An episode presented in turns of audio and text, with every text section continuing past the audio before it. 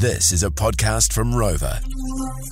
Mai home run. Joining us over the phone right now is a local hero, uh, a role model, someone who's been helping out tremendously with, you know, families and and whānau that have been uh, affected by the, the floods up here in Tamaki Makaurau, Auckland. Uh, we've got Dave Letele, aka Brown Buttabean, joining us on the show today. And I understand, brother, you know, you've been doing the hard work and it's definitely, um, you know, showing and people are acknowledging it, bro, as they should be, uh, because you've just got a, a, massive donation from Binance, bro. So can you kind of?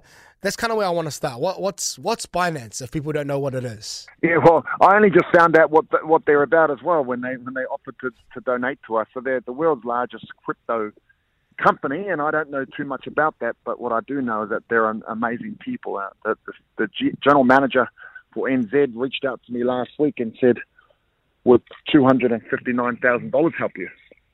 and I said, well, well yeah, yeah, it wouldn't help me. It would help the, you know, what I, I told them the idea, what I'm trying to do, to go out and buy, you know, a whole bunch of fridges, you know, washing machines, beds uh, for families that you know have fallen through the cracks there and can't get access through WINZ. We want to do this to help people. So, so that's where it's all going towards. And it was a two hundred fifty nine thousand dollars worth of crypto that they've then converted into cash. It hit our account last night. We've already bought uh, 40 fridges, washing machines, fridges, wow. um, and beds. We've got 50 beds on the way from Comfy. So um, we're putting it to good use.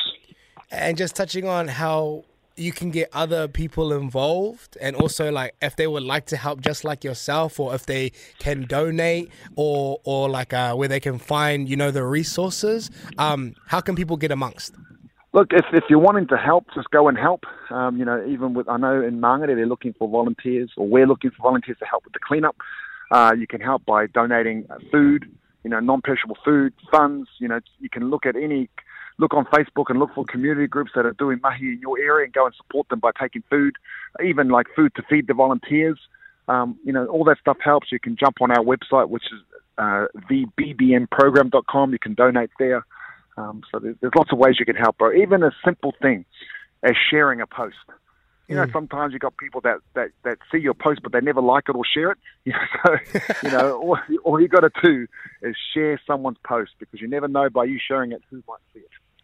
Hey, well, Dave Letele, Butterby, my man, thank you so much for hopping on the on the Mai Home Run show today. And just uh, from everyone from the Mai Whānau, bro, we um we thank you, man, for for your services and what you do for the community. Please keep it up. Oh, thank you so much, bro. I appreciate it. You take care. Yeah. For all the hookups and the latest from behind the scenes at Mai, follow us on Instagram at Mai underscore FM. Mai.